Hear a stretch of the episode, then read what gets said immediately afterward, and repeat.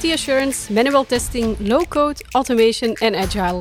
Allemaal termen en tools die essentieel zijn wanneer je de kwaliteit van software en applicaties wil verbeteren. Echter zijn het uiteindelijk de mensen die deze tools gebruiken die het verschil maken.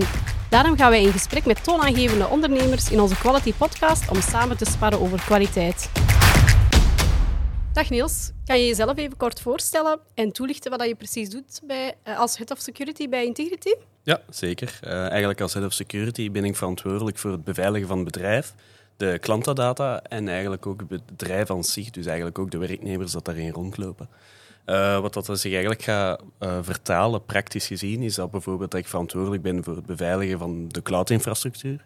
kan zijn over de devices die werknemers gebruiken binnen het bedrijf zelf, maar ook bijvoorbeeld het platform zelf dat wij aanbieden naar de klanten toe. Daarover monitoring, threat detection, threat hunting. Uh, en natuurlijk ook ja, die secure development dat daarbij komt kijken. Oké. Hoe ben je daarin terechtgekomen in cybersecurity? Goh, een uh, lang verhaal. Uh, ik denk heel stereotyp. Eigenlijk als kleine jongen uh, was ik serieus bezig met gamen. En daarbij kwam dan ook eigenlijk het aspect van cheating. Mm-hmm. En van cheating eigenlijk zelf begonnen met cheats te schrijven. En dan eigenlijk zo langzaam ingerold in, hey, wat gebeurt er eigenlijk als ik dit doe of dat doe? Okay. En dan heel langzaamaan eigenlijk een beetje in, in de wereld van malware en security gekomen. En dan is het uiteindelijk redelijk snel duidelijk geworden van oké, dit, dit, is wat ik wil doen later. En, mij er ook gewoon volledig op gaan verdiepen. Oké, klinkt uh, in ieder geval heel interessant en leuk. Um, waarom is het zo belangrijk om kwaliteit te gaan waarborgen bij software security? Wat we bijvoorbeeld al zien, is dat security vaak ook als non-functional onder kwaliteit wordt geschoven. En dat die daardoor ook soms een beetje naar de achtergrond wordt geschoven uh, tegenover bijvoorbeeld de business requirements of de, ja, in het algemeen de verwachting van de business zelf die, die naar voren komen.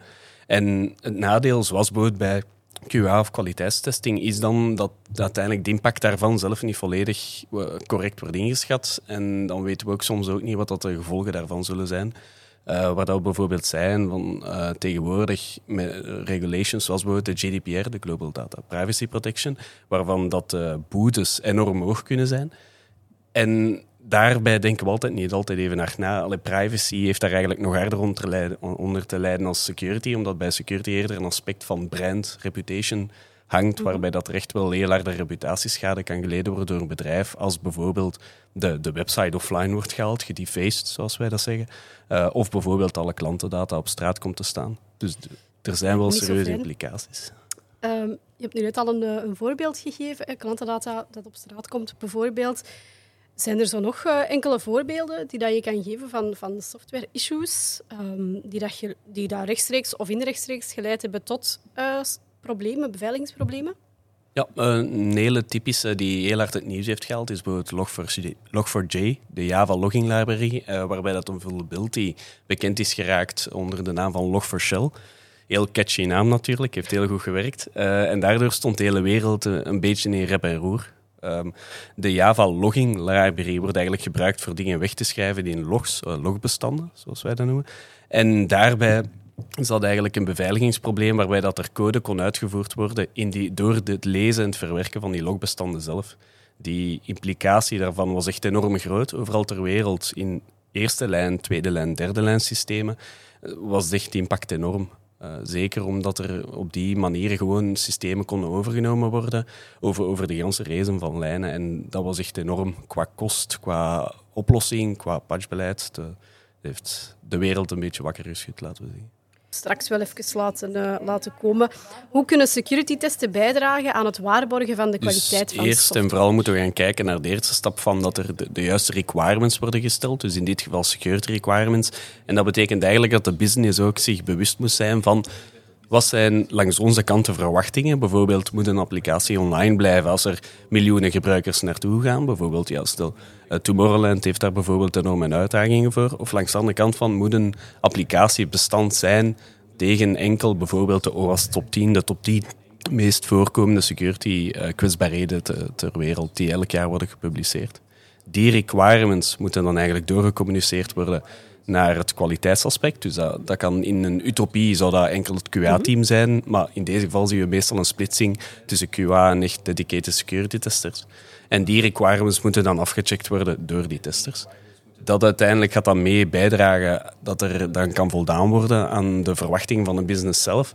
En daarnaast ook worden er meestal ook testen uitgevoerd waarbij dat de verwachtingen niet specifiek van de business komen, maar bij dat we wel weten van oké, dit is de baseline van een beveiligingsniveau dat zeker moet behaald worden. Daarbij kan ook bijvoorbeeld naar bepaalde standaarden of benchmarks gekeken worden binnen OWASP. En dan uiteindelijk kan er toch wel een redelijk consistent ja, security maturity niveau kunnen vastgesteld worden voor, voor een applicatierelease. En dat is zeker wel nodig. Wat zijn enkele van de belangrijkste uitdagingen? wat zijn enkele van de belangrijkste uitdagingen bij het waarborgen van kwaliteit? om daar eigenlijk heel kort op te kunnen antwoorden, uh, zijn er eigenlijk drie.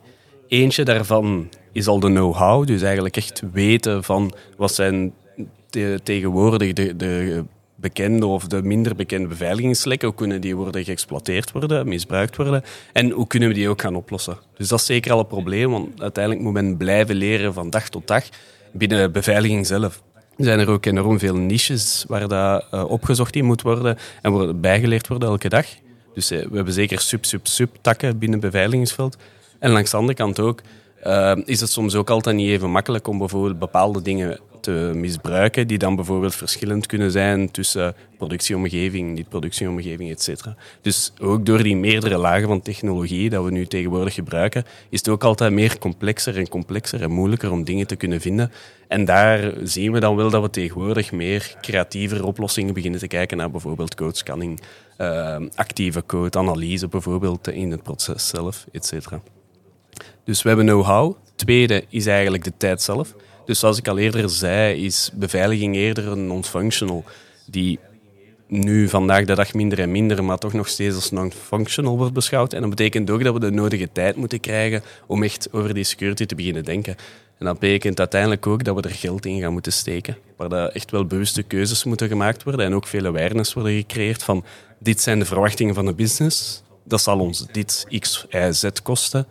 En dat is uiteindelijk wat er dan gaat gebeuren binnen het bedrijf zelf. Zijn de mensen die tijd gaan spenderen, uh, bepaalde processen die moeten opgestart worden. En uiteindelijk ook een eindverantwoordelijkheid die, die ergens zal landen. Dan hebben we puntje 2. En puntje 3 is uiteindelijk de mensen zelf vinden. Uh, waarbij dat we vroeger echt wel een enorm probleem hadden om bepaalde beveiligingsprofielen te vinden. In de markt zelf zien we dat er nu gelukkig tegenwoordig wel heel veel mensen beginnen afstuderen in bijvoorbeeld dedicated richtingen, zoals beveiliging, um, IT-security, network security, etc. Maar nu zijn dat natuurlijk ook allemaal juniorprofielen. En natuurlijk moet een bedrijf de eerste stap nemen om dat juniorprofiel binnen te trekken, die op te leiden. En heel veel bedrijven nu ook natuurlijk de concern van, ja, stel ik er iemand opneem, wie weet gaat dit ook binnen drie jaar ergens anders naartoe, omdat hij daar een beter voorstel krijgt. En die schrik leeft er ook nog altijd. Dus het is zeker nog altijd vandaag de dag een uitdaging om, om de juiste ja, high potential profielen te vinden, die dan die hoge security nood kunnen invullen dan in het proces.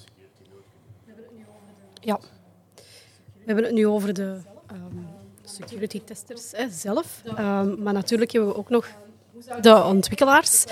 Um, hoe zouden zij eigenlijk de kwaliteit van hun code kunnen verbeteren om eigenlijk op die manier beveiligingsrisico's te verminderen? Ja, een eerste makkelijk antwoord is natuurlijk awareness. Als ontwikkelaars niet weten wat er kan mislopen, kunnen ze ook onmogelijk weten hoe dat ze die, die beveiligingslekken zouden kunnen voorkomen of repareren. Dus eerste lak is awareness. Daarbij kunnen we gaan kijken naar uh, stel, uh, binnen, het vakgebied noemen ze dat security champion. Stel een champion aan binnen het development team zelf, die uiteindelijk verantwoordelijk gaat zijn voor het beveiligingsgebied. Dus dat kan bijvoorbeeld zijn dat hij wekelijks een proof of concept gaat laten tonen van hey, ik heb dit gezien op het internet, of bij een collega of bij een release dat is opgelost geweest. Even laten tonen aan de collega's tijdens een brown bag session bijvoorbeeld, onder lunch, met broodjes, whatever. En dan uiteindelijk dat iedereen kan bijleren uh, wat er eigenlijk gebeurd is. En dat uh, het kennisniveau ook zo wordt opgekrikt. Een andere manier kan bijvoorbeeld het gebruik zijn van frameworks of bepaalde uh, libraries die intern of extern gebruikt worden, waarbij dat eigenlijk al heel moeilijk wordt om, beveiligen, om bepaalde onveilige scenario's eigenlijk voor te krijgen, omdat die gewoon standaard niet geconfigureerd zijn. Dus secure by default. En een derde is uiteindelijk het integreren van tooling, waarbij dat er automatisch bijvoorbeeld bepaalde processen op pauze kunnen gezet worden als er onveilige uh, scenario's of onveilige configuraties zich voordoen in de pipeline zelf. Hoe kunnen de principes van secure coding bijdragen aan het waarborgen van de kwaliteit van software? Dus eigenlijk intrinsiek, als we gaan kijken naar als we bepaalde kwaliteiten willen omhoog houden of al bepaalde standaarden willen implementeren, bijvoorbeeld op vlak van secure coding, gaat eigenlijk intrinsieke gevolgen hebben op de codekwaliteit aan zich. Want we moeten eigenlijk een heel proces gaan installeren van dit is de manier waarop dat we moeten gaan ontwikkelen. Dit is de, de beste situatie, hier kunnen we alles vinden, documentatie, awareness, etc. En dat gaat allemaal rechtstreeks een effect hebben eigenlijk op de kwaliteit van de code zelf. We gaan beter gaan testen, we gaan beter weten wat er geschreven wordt en we gaan ook beter gaan controleren van dit is de, de weg waar we naartoe moeten. En ook beter beginnen meten. Want uiteindelijk meten is weten en dan weten we ook waar dat we naartoe moeten. Klopt. Op welke manieren draagt het verbeteren van softwarekwaliteit bij aan het versterken van de beveiliging daarvan? Um, als we gaan kijken eh, naar bijvoorbeeld de oorzaken van beveiligingslekken, zien we ook vaak dat er meer beveiligingslekken worden gevonden bij uh, code die bijvoorbeeld eerder chaotisch of slechter geschreven is, of waar het enorm veel uh, legacy code in zit verwerkt. En waar dat we gaan kijken naar bijvoorbeeld nieuwe architectuur, nieuwe concepten, waar dat eigenlijk veel meer die secure by default zit ingewerkt, dan zien we daar dat we daar veel minder vaak beveiligingslekken tegenkomen. Dus dat draagt dat draagt zeker wel bij. Uh, aan de andere kant, de keerzijde van de medaille, zien we wel bijvoorbeeld van, we, we werken tegenwoordig met allemaal nieuwe concepten, nieuwe technologieën. En dat brengt natuurlijk ook wel risico's met zich mee. Want iedereen moet volledig bewust zijn van de, de voordelen en de nadelen van die nieuwe, nieuwe technologieën. En ook bijvoorbeeld van bepaalde security testing gaat zich niet rechtstreeks kunnen vertalen misschien op die nieuwe technologieën. Bijvoorbeeld als we gaan kijken naar uh, spullen zoals Web3 bijvoorbeeld, uh, cryptocurrencies, cetera, smart contracts. Heel veel mensen zijn daarmee aan het spelen, maar eigenlijk bar weinig profielen op de markt weten wat dat de security implicaties daarvan zijn of hoe dat, dat überhaupt beveiligd kan worden. En dan zien we wel dat, er, dat dat toch ook altijd niet zo makkelijk is en dat is zeker iets waar dat bedrijven zich ook bewust mee moeten zijn als ze willen gaan experimenteren met die technologieën. Oké. Hoe kunnen organisaties kwaliteit van software security meten en evalueren? Want meten is weten, zoals je er net al aangaf. Ja, ik zou daar zeker wel durven zeggen van extern te gaan kijken en te gaan kijken naar frameworks uh, of benchmarking tools die al ontwikkeld zijn en waar dat eigenlijk de best practice al embedded zitten. Als we bijvoorbeeld kijken naar OAP SAM, dus het Software uh, Maturity Framework, of uh, DSOM of BSIM, dat zijn eigenlijk frameworks die eigenlijk heel makkelijk kunnen meten van wat is momenteel de maturiteit van mijn development cycle of mijn development street.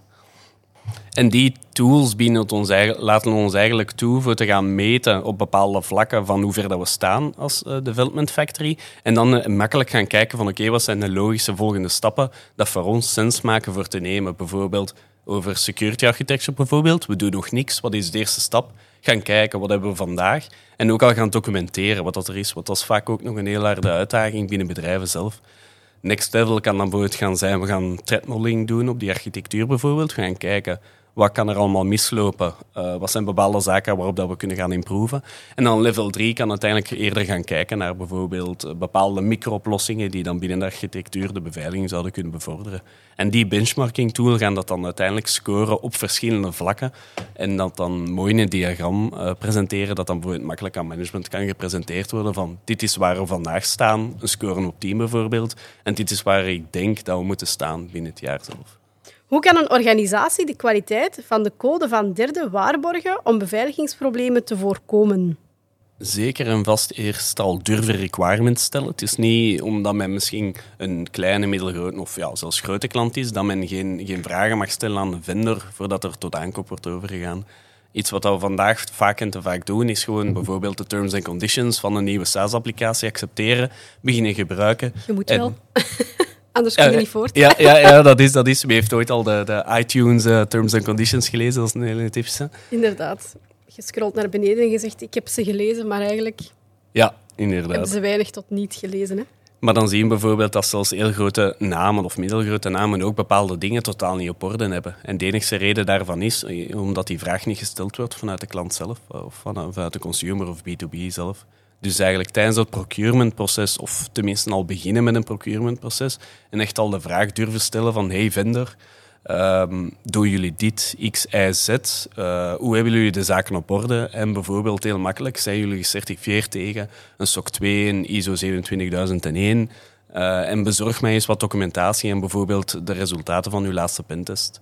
Kunnen ze dat voorleggen? En vooral zijn ze happig om dat voor te leggen. Dat zijn allemaal al zeer goede signalen. Daarentegen, als ze daarin terughoudend zijn of dat zelfs niet willen delen, kan u dat toch al de vraag durven stellen van is dit de juiste vendor om mee in zee te gaan? Dus dat zijn al dingen dat we uiteindelijk tijdens procurementproces kunnen, kunnen uh, afvlaggen. Langs de andere kant kun je dan bijvoorbeeld bepaald, uh, bepaalde dingen contractueel vastleggen. Bijvoorbeeld bepaalde boetes, fines, accountability die wordt gesteld. Stel dat er iets misgaat, bijvoorbeeld ook het bedrijf moet binnen de 24 uur ons als klant op de hoogte stellen als er een datalek voorkomt bijvoorbeeld. Of als er een security incident met uh, impact op mijn eigen klantendata zich voordoet. Of langs de andere kant ook de, bijvoorbeeld de vendor zelf moet verplicht elk jaar security audits en security pentesting laten uitvoeren. Dus het is zeker wel mogelijk dat er aan die contracten bepaalde clausules worden toegevoegd. Maar daarin gaan natuurlijk ook wel moeten opboksen tegen de, de grootte van de klant zelf. Bijvoorbeeld de Microsoft is daarvoor gekend dat hij helemaal niet wil bewegen in de contracten die hij afsluit met zijn klanten. Gewoon ja, door de grootte uh, van hun bedrijf zelf. Heb je enkele tips voor, voor manuele testers qua software security? Ja, zeker. En een van de grootste, of een, eentje dat ik het meeste geef aan iedereen dat ik tegenkom, is gewoon durf nieuwsgierig zijn. Dus een van de grote uitdagingen en ja, voor mij ook de grootste redenen waarom dat ik interesse heb binnen beveiliging, is omdat ik als mens wil snappen hoe dat iets ineen zit om het dan te kunnen breken. Maar eigenlijk geldt dat ook volledig hetzelfde voor een, bijvoorbeeld een QA-tester. We moeten weten wat bijvoorbeeld het normale gedrag is, waarom dat, dat normale gedrag zich voordoet, en dan uiteindelijk ook hoe dat potentieel kunnen breken om dan tot eerder een normale gedrag terug te bekomen. Dus durf ook gewoon kritisch zijn en durf bijvoorbeeld een heel typische vraag stellen. Wat verandert of wat gebeurt er als ik dit eentje in een twee verander? Zie ik dan in één keer de bankrekening van iemand anders? Of krijg ik een, een generieke foutmelding van een website, wat dat in dat geval dan zou moeten gebeuren? En zeker niet altijd het geval is. Laten we hopen dat je die altijd krijgt, maar inderdaad, dat zal niet altijd het, uh, het geval zijn. Wat zijn enkele van de belangrijkste ontwikkelingen op het gebied van software security die van invloed zijn op de kwaliteit van de software? Um, eentje zeker en vast is dat er veel meer aandacht wordt besteed aan uh, de problematiek en wat er eigenlijk gebeurt in de wereld op vlak van beveiliging zelf. Dus dat zorgt eigenlijk dat er op awareness vlak al zeker een, een hele grote shift naar positieve aan het gebeuren is. Dat is zeker goed. Daarbij zien we dat mensen ook meer en meer opgeleid zijn, dat er meer aandacht wordt besteed binnen bedrijven zelf. Ja, betere awareness-programma's, uh, microtraining, platformen bijvoorbeeld voor werknemers, etc. Dat is allemaal zeker goed. Aan de andere kant zien we dat de, de service providers of de platformen uh, meer en meer uh, bepaalde default features beginnen implementeren op security vlak zelf. Dus bijvoorbeeld GitHub heeft uh, onlangs de feature gepubliceerd waarbij dat er private vulnerability disclosure kan gedaan worden. En dat is zeker ook al iets super om vulnerabilities te kunnen rapporteren naar een GitHub-project zonder dat eigenlijk direct publiek te hoeven doen. Langs de andere kant, er wordt meer en meer enorm veel commerciële en open source tooling gepubliceerd, waarmee dat we eindelijk ja, van simpele tot meer geavanceerde security testing of andere processen of controls kunnen gaan implementeren.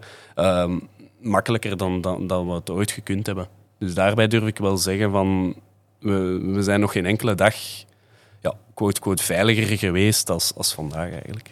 En anders morgen nog een dag. Ja. voilà. Uh, bedankt alvast. Uh, mochten de luisteraars nog vragen voor jou hebben, waar kunnen ze jou contacteren? Ja, uh, mensen kunnen mij sowieso vinden op LinkedIn onder Niels Hofmans. geen pseudoniem of dergelijke. Ehm, ik raad zeker aan om eens te kijken op de website van Integrity zelf, dus op integrity.com. en dan voor de rest ja, ben ik ook nog te vinden op GitHub. maar daar kunnen mensen mij dan gewoon makkelijk vinden via een linkje op LinkedIn. Oké, bedankt om aanwezig te zijn. Ja, graag gedaan. En jullie bedankt voor het luisteren naar deze aflevering van de Quality Podcast, waarin we jullie hopelijk weer wat nieuwe inzichten hebben kunnen geven rond kwaliteit. Vergeet je zeker niet te abonneren op onze podcast via Spotify, Apple of Google Podcasts en uiteraard vind je ons ook op sociale media. Heb je nog vragen of ideeën over deze podcast? Of wil je zelf eens te gast zijn? Stuur ons dan een berichtje via m2q.be podcast. Tot snel!